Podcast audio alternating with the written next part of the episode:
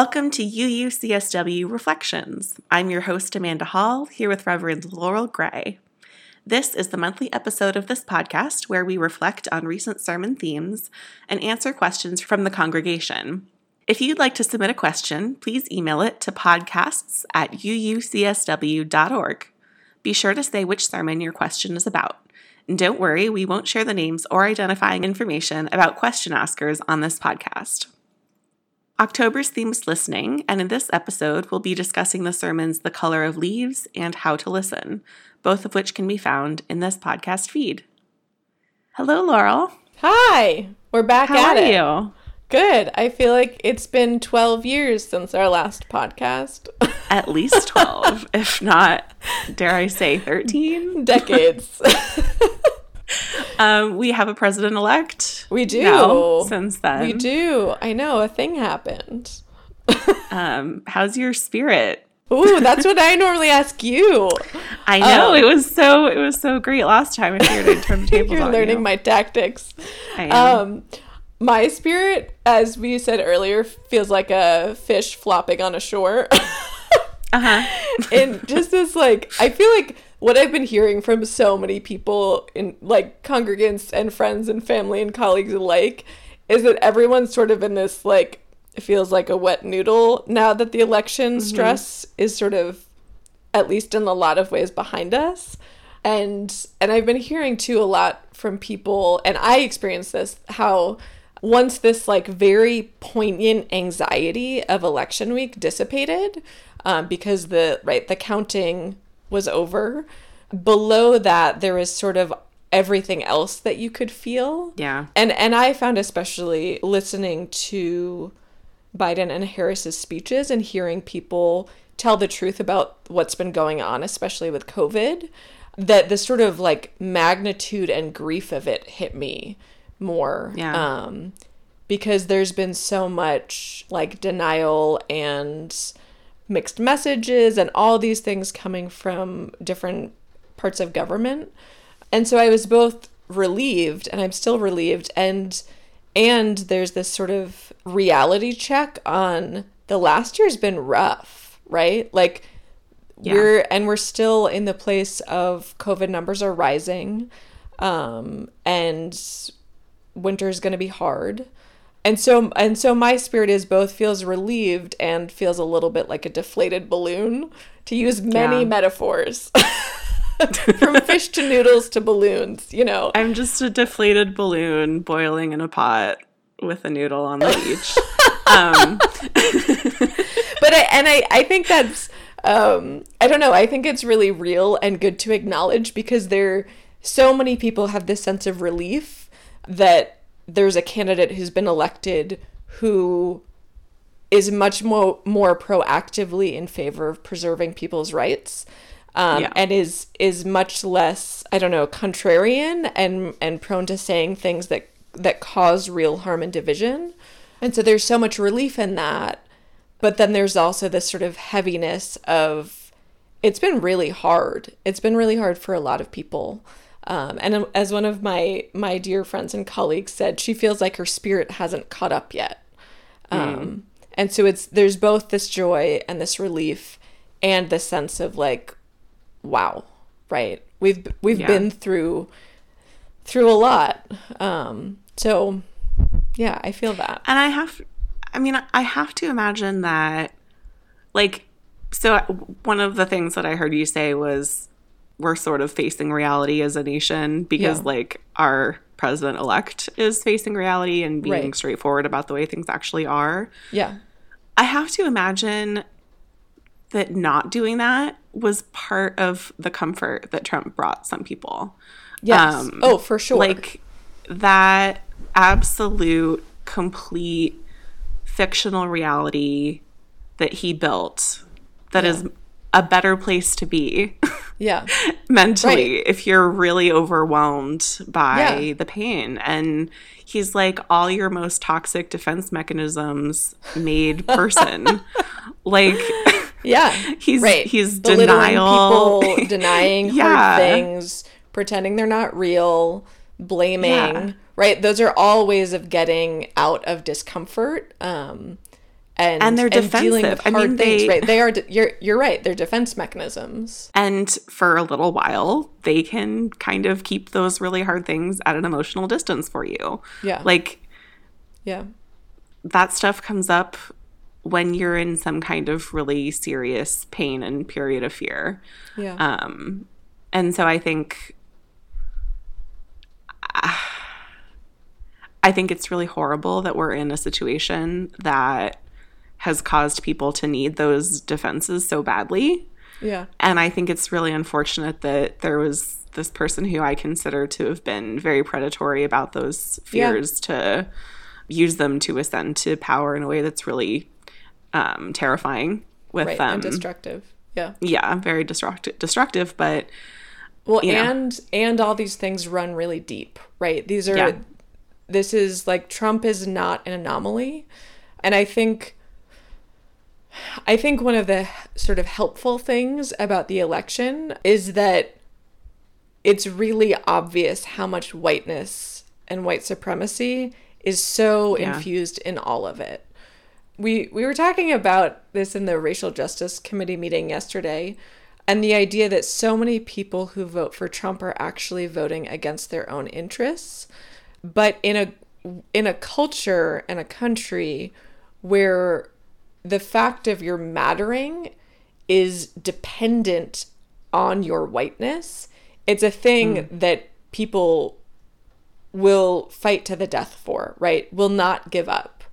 And that that runs really deep in history right? Like the reason that white sharecropping was invented as a category was that poor white farmers and enslaved people and formerly enslaved people started working together against sort of the powers that be that were keeping them so impoverished and that was a threat to the status quo and so there were these different categories created that made those white people feel like at least they weren't the worst, right? At least they weren't the lowest of the low. And it was an intentional tactic to prevent um, what became sharecroppers, like the that were poor white farmers and formerly enslaved Africans from cooperating, right? Because that was a mm. threat to the status quo. And you see that now where there's so many like poor white Americans now that support Trump, even though his policies in no way work in their favor. But if the foundation of your very being and your worth and your place in this country is built on this notion of whiteness, that's not a thing you're going to let go of. And and to me honestly that's really sad and scary and dangerous. And it reminds me how potent our principles are and the idea that everyone has inherent worth completely flies in the face of the idea that whiteness is what makes you count. Um, yeah. So I don't know. That's one of the things that I've really been been thinking about um, in in sort of seeing this like hellbent commitment to Trump on the part of people who are put at risk by his policies. Um, Yeah. so Well, I think another aspect of that too. So that that concept of people voting against their interests. I think there are two ways to look at that. Two ways to reconcile that sort of confusing, um, like contradictory, seemingly contradictory action. yeah, One of them is there is like the basis of like classical economics is built on like a rational individual actor. Like the liberal subject is like a concept of a human that is, I think, not hyper accurate and just yeah. not take into are account. not rational. no, they're not. Like, I mean, it's We and are. so that's we like are not. Right.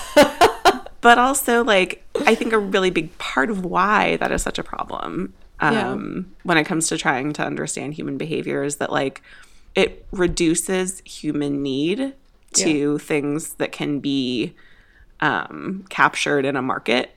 And I think Oh, interesting. the need like so the other way to look at this is that person if you look at all of the things that actually comprise their psychological self-interest Right. is voting in exactly their self-interest Right, because, they need to feel like they belong and they matter. Right. Right, Everybody exactly. fundamentally fundamentally needs to feel like they belong. and for some reason that need is being addressed and met by the messaging or maybe one or some of the policies or Right. You know go, going along with that fosters the feeling of belonging with your group or something Right. there's something that Yeah. cognitively emotionally spiritually whatever It it, may be Yeah. is like some is in their interest in some way um Yeah, it's complicated. And I think it's it's helpful to to sort of like even having this conversation undermines this sort of idea that people who vote for Trump are just like monsters or they're just stupid, right? There are these Yeah, things that are like it's humanizing. Really right, it's dehumanizing to say those things and to have this conversation that's like, you know, they're like everybody fundamentally needs to feel like they belong. Um and there are ways that Trump's messaging does, in fact, make some people feel like they belong. It just happens to do incredible violence to others.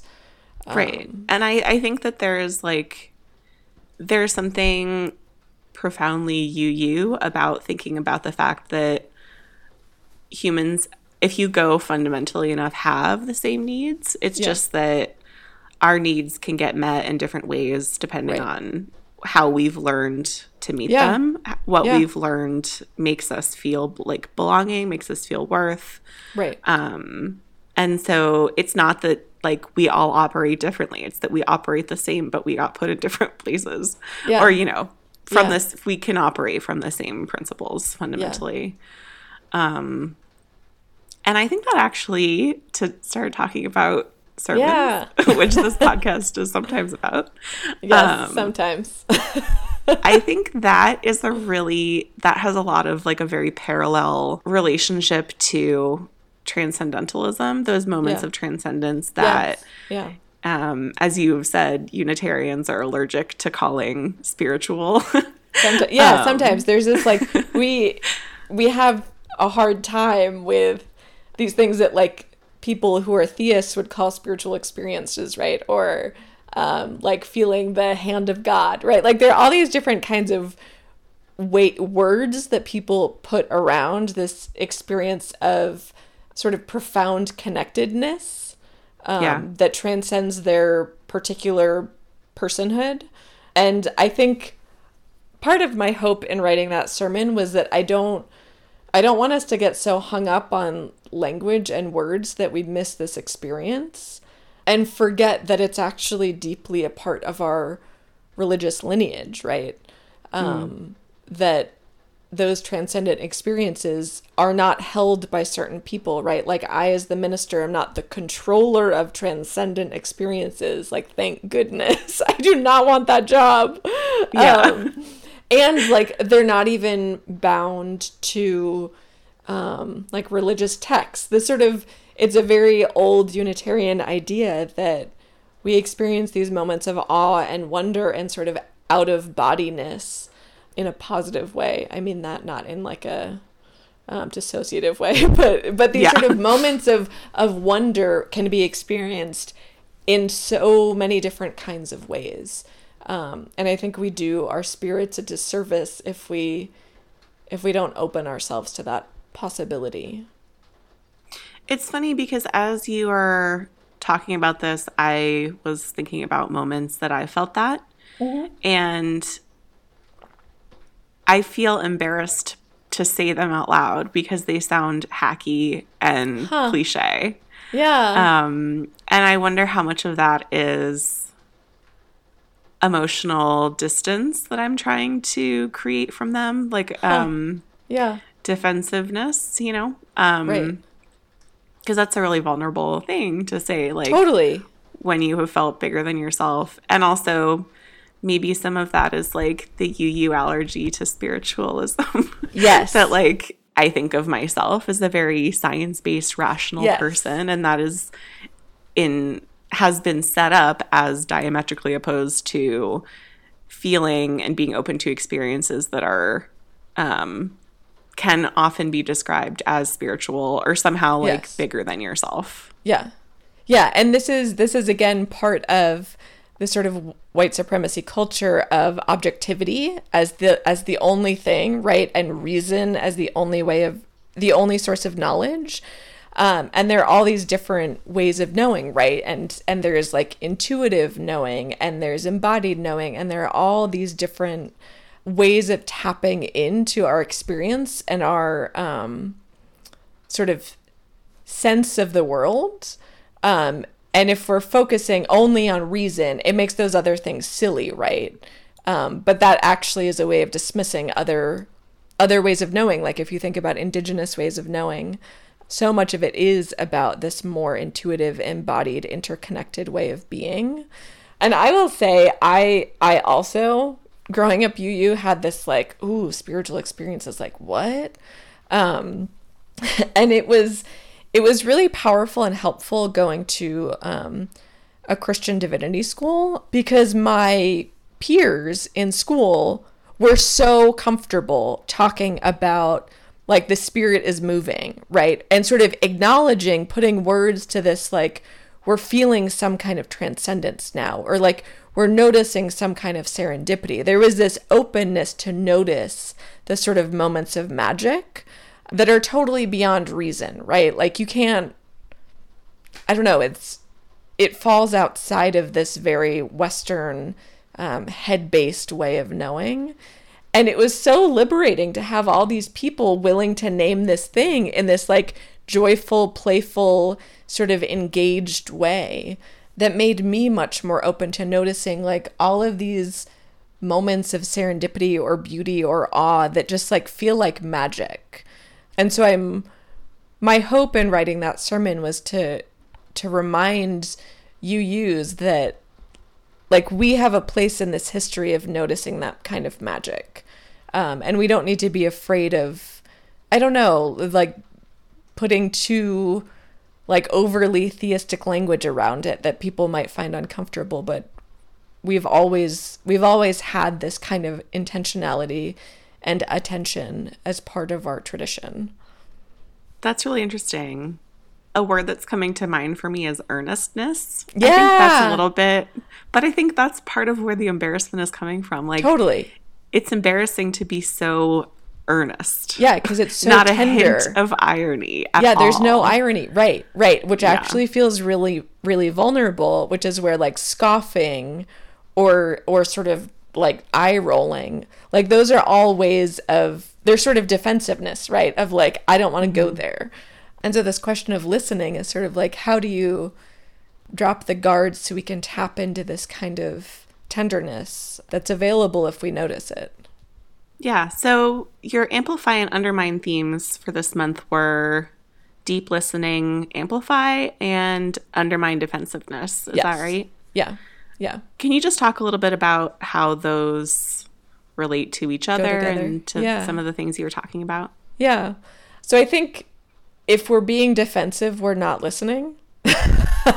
That's true. Like, in very simple terms, listening requires a kind of openness that is, I think, the opposite of this sort of trying to protect and defend. And because listening is about connecting, right? It's about like, I'm receiving your story um, and I'm making space for your experience in my own, I don't know, like sense of the world.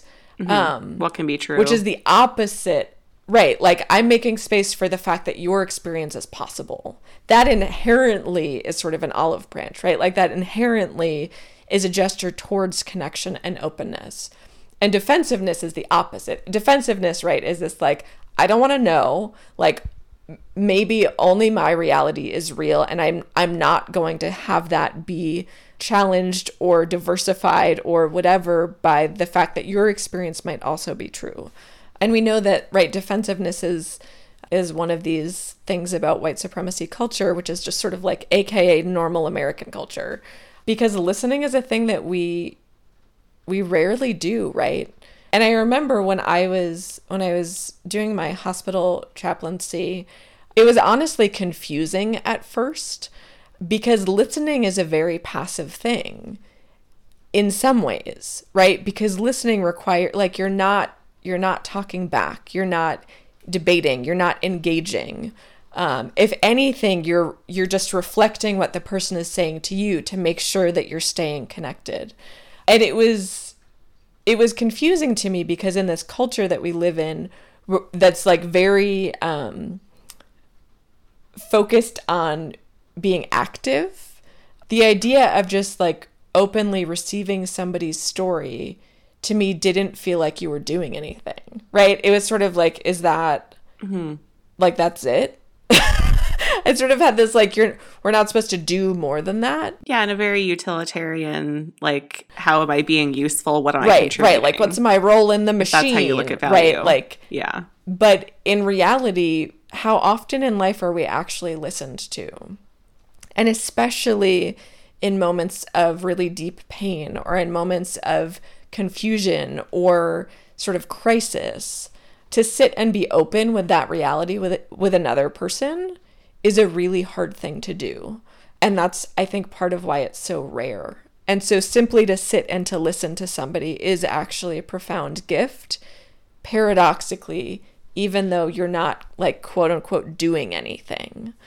And and so it's hard to listen it's hard to learn to do because we have to we have to like sort of let go of all these defensive impulses to fix or to console or all of those things. Yeah. This timing was really funny, but um there's there's a podcast I listen to called Ear Hustle, oh. and ear hustling is uh slang for eavesdropping in prison. cool. Um, huh. Because it, it's yeah, it's so the the premise of the podcast is the t- the two producers of it. One of them is incarcerated in San Quentin State mm-hmm. Prison, mm-hmm. and the other one is a longtime prison volunteer. Okay. And their their most recent episode was called "Are You Listening?" Oh, and it was about uh, relationships between children and their incarcerated parents, which is a very hard subject yeah. to hear about. I mean, it's yeah. incredibly painful. Yeah. And one segment in this episode was they went to a place where there were instances of deep listening that I have never heard hmm. as masterfully done ever oh. in my oh. life. It was it's it's kind of a retreat for young people whose parents are incarcerated to just be together. That's amazing. Sort of because they can relate to each other right. very differently than other people can.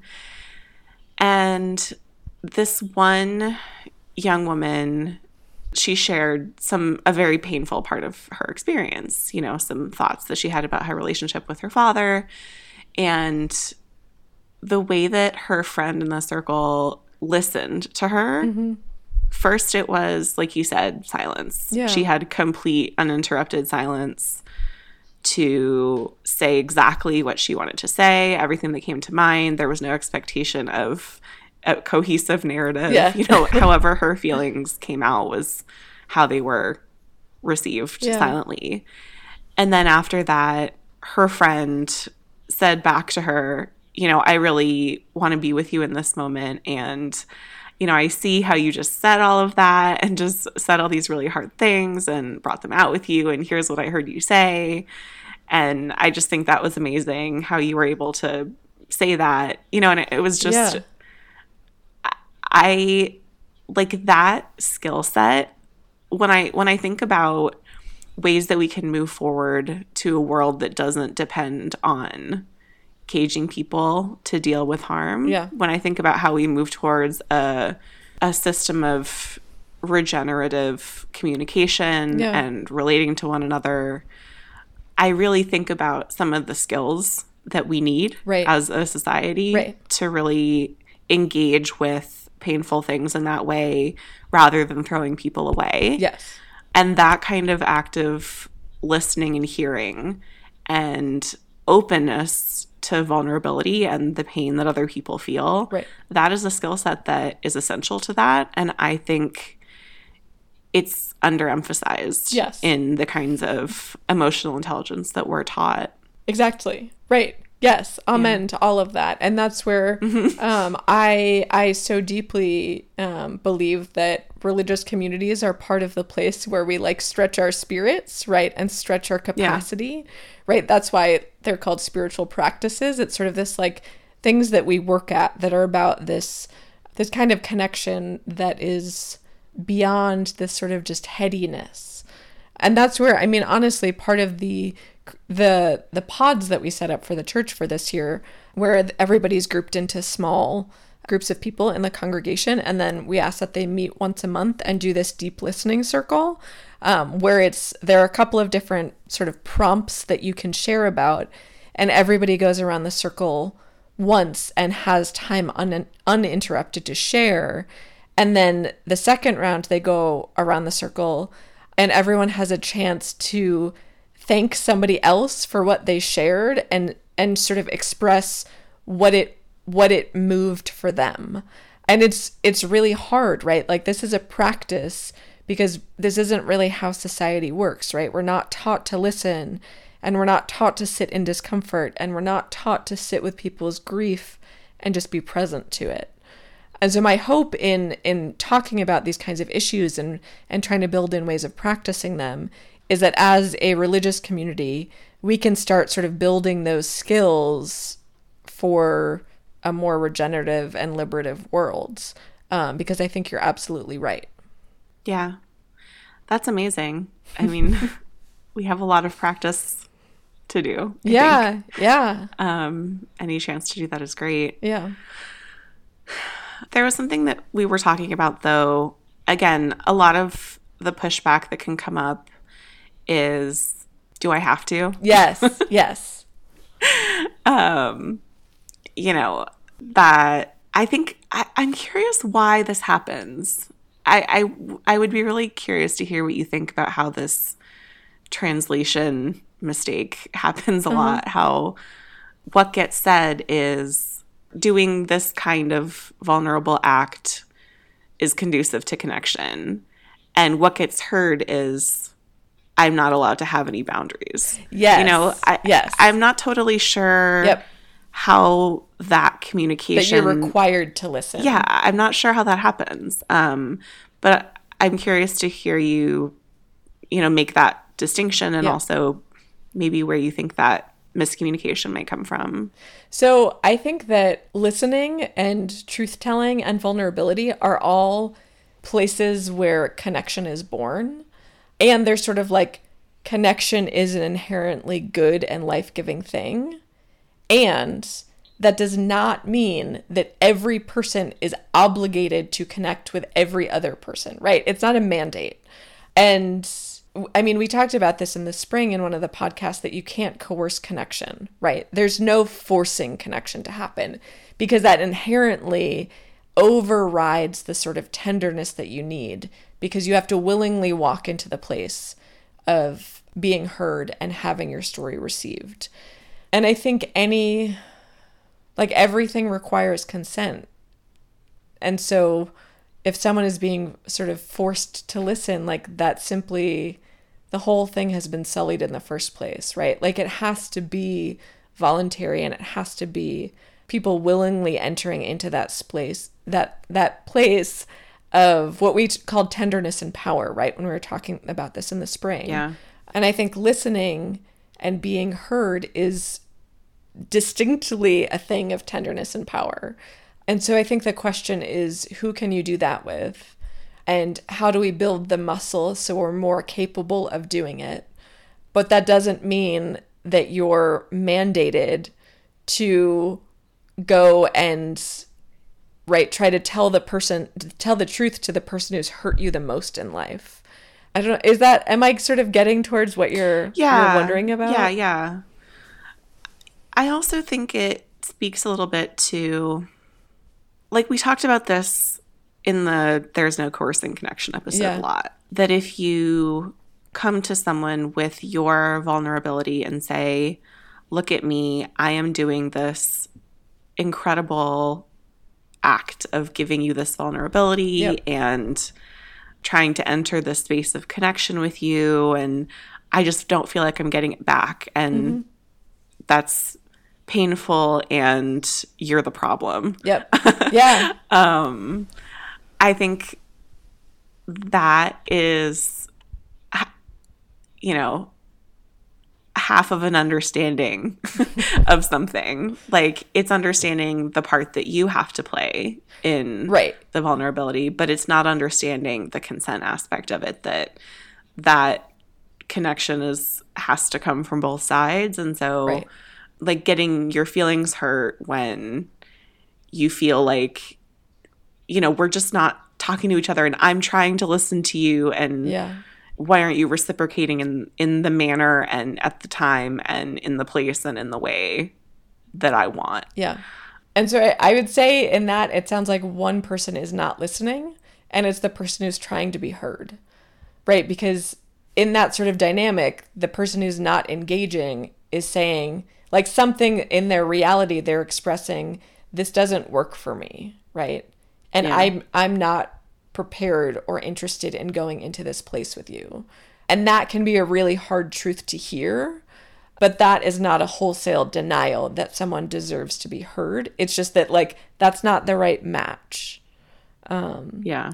and so i think part of this part of this practice of listening is really figuring out who are the people where i can like engage in this sincerely and like what are the places that allow me to do this because it's not it's not a thing you go around doing everywhere with everyone um, which is why Yeah. those moments right when you feel profoundly and deeply heard why those moments are so profound Well, I wonder if also that understanding of, you know, if someone is sort of shutting you down and not engaging with you, they're still talking, they're still Yes. telling you something. yes You can still listen. Right. and, you know, what you might hear is in that moment is probably, you don't care about me. right But what the person is saying with their silence is, for whatever reason, I am not ready to meet you here Right. and I'm not consenting to this. Yeah. And those are not at all the same thing. right right Um, and that person is not saying, I don't care about your feelings Right. and I can never engage with you on them. Right. What they're saying is, there's something here that doesn't feel emotionally safe to me right now. yeah And when that's what you hear, then, you know, you can be open to the possibility of having that listen, like that listening experience happen potentially in a different setting or Right. at another time, potentially. Um, like you don't have to write off that person, that relationship, or Right. like their capacity to listen. Right. You just need to hear what they're saying or you know they're they're still communicating with you right even and if what people they're get to have communicating is boundaries i'm shut down yeah yeah Like yeah. boundaries are a good and sacred thing. And you can't have connection without clear boundaries. Um, right And so, like, when someone says no to you, that's actually, I would say, a blessing, right? Because it's clarifying. Oh my gosh, I totally agree. Yeah. I totally agree. right, right. And sometimes silence means no. Um, Right. And that's, I think it would be worse to have someone override that impulse in themselves because then you can't connect at all, right? If you're showing up Yeah. falsely because you don't want to be there and you're not ready to listen, um, it's But more you feel like you're supposed to be right. ready It's to listen. more honest to say I'm I'm not willing to have this conversation, right? Like that's that's actual truth telling. Um, yeah. But I think a lot of times people don't want to hear that truth.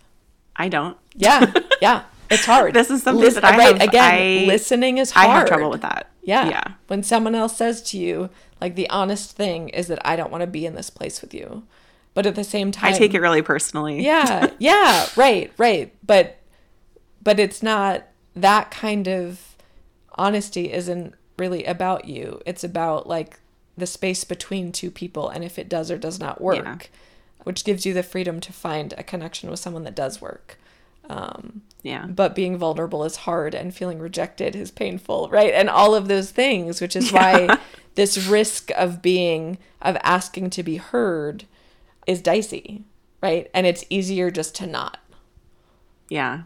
But And then I mean the defensiveness that it Right. Triggers. Right, like that all of those things are defensiveness. And they're all Yeah. things that preve- prevent actual connection.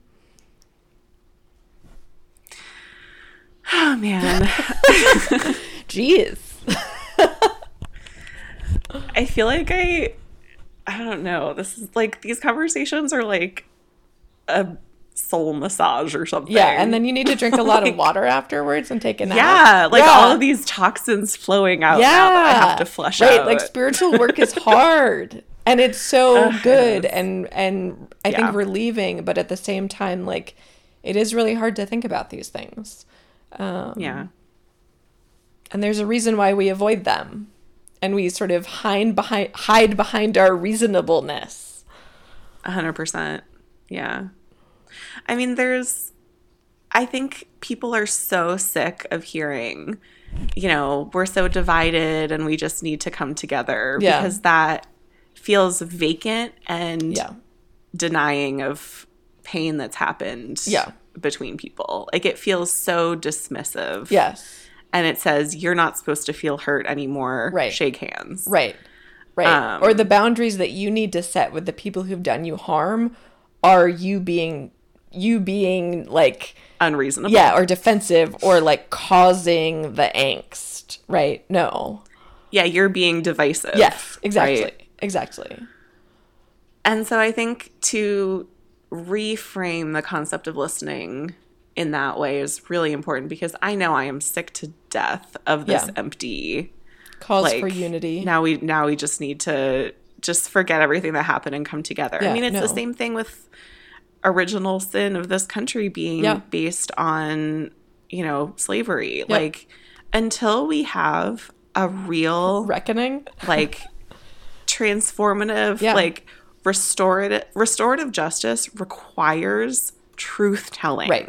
first i mean you Right. have to start from that place and the constant denial that white america is fed and perpetuates i mean it's just yeah i mean we we have to we have to have to tell the truth right to move past it. I mean, it doesn't matter how many years happen Yeah. between now and when slavery was technically outlawed. I mean, it really, without that truth telling as the start, I mean, we yeah we just can't. like then uni- You unity know? is sort of a fake thing right because unity is to say like there's something about it's all a tool of of, oppression, right that is Yeah. inherently um, connected right like to the idea of unity itself like in a true form is to say i would say that that we're all human right like the thing that binds us together as people is the fact that we are all human and equally so right and you can't Yeah. get to that place unless you acknowledge that the foundation of our culture is this idea that actually only some people are human. Right? Right. Like you can't those things are diametrically opposed. And I think unity is is often a word that's used to really mean like be nice and be quiet and don't tell the Yep. Um, and don't question the status quo. But right, as we've been saying, like you can't have real connection unless you tell the truth, um, and unless people willingly come to the truth together. And I think that's sort of we've been talking about this as like an individual spiritual practice, but I think Right. collectively as a country, like this is a lesson we need to learn and a skill we need to learn. Um, and I think on both sides, right? Like liberals saying that conservatives or Trump supporters are monsters or aren't human, like that's not getting us any closer, right?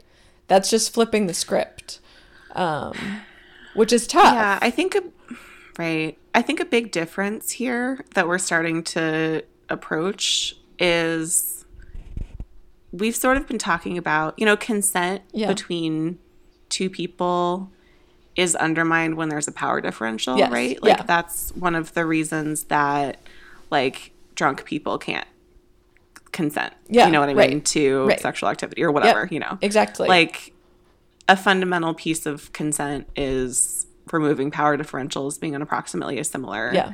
um like power Yeah. uh, right, because power is coercive, right? So if there's Yeah. coercion involved, then like then there's no true consent. Right and so when you're talking about listening between you know, entire marginalized groups Yeah. and privileged groups, that listening has to look different Yeah. um, in a way that I'm I am not quite ready to articulate yet. This is I really like that it. you're you're sort of getting close to this idea and thinking about it. And and I think this is to me what you're you're describing is borne out in this idea that like it's not black people's job to teach white people about racism. Um, right. Which I think is that kind of like no, right? Like there's a power differential here and like I do not owe you, right? Like on the on the from the perspective of a person of color or a black person, right? Like that is not owed. Like you can't require that of us. Um Right. which I think is where we have this idea that like whiteness and white supremacy is white people's problem, right? And it is the thing that we need to to learn how to, how to address with each other in this sort of equal equal power dynamic. Because then maybe you can have an honest conversation that is not coercive. right. That's I quite think- a thing to think about. You make yeah, a good it really is because I think that's part of what is hard for me about the let's just come together messaging yeah.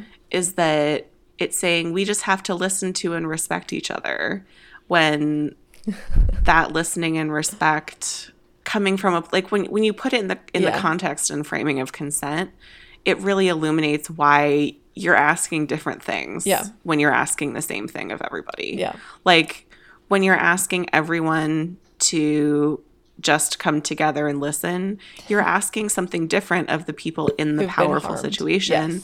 and the people who've been harmed. I mean, when you're saying the same thing to those two groups, you're saying different things. Yeah, it means different things. The implications are very different. Yeah, you make a really good point. And and to me that's sort of the idea of like to sort of to put it in a in a more um like one-to-one personal power differential dynamic that's sort of like would you to to say someone who's been abused by a person in power um in like an individual relationship would you say that like they just really have to come together and listen to each other like it's sort of Right, obvious exactly. that that's like what like that's But on the other hand, Yeah. part of restorative justice and like there are ways, there are methods in which victims right come together in very deep listening conversation and connection with the people who have done harm to them. Yeah. But that is in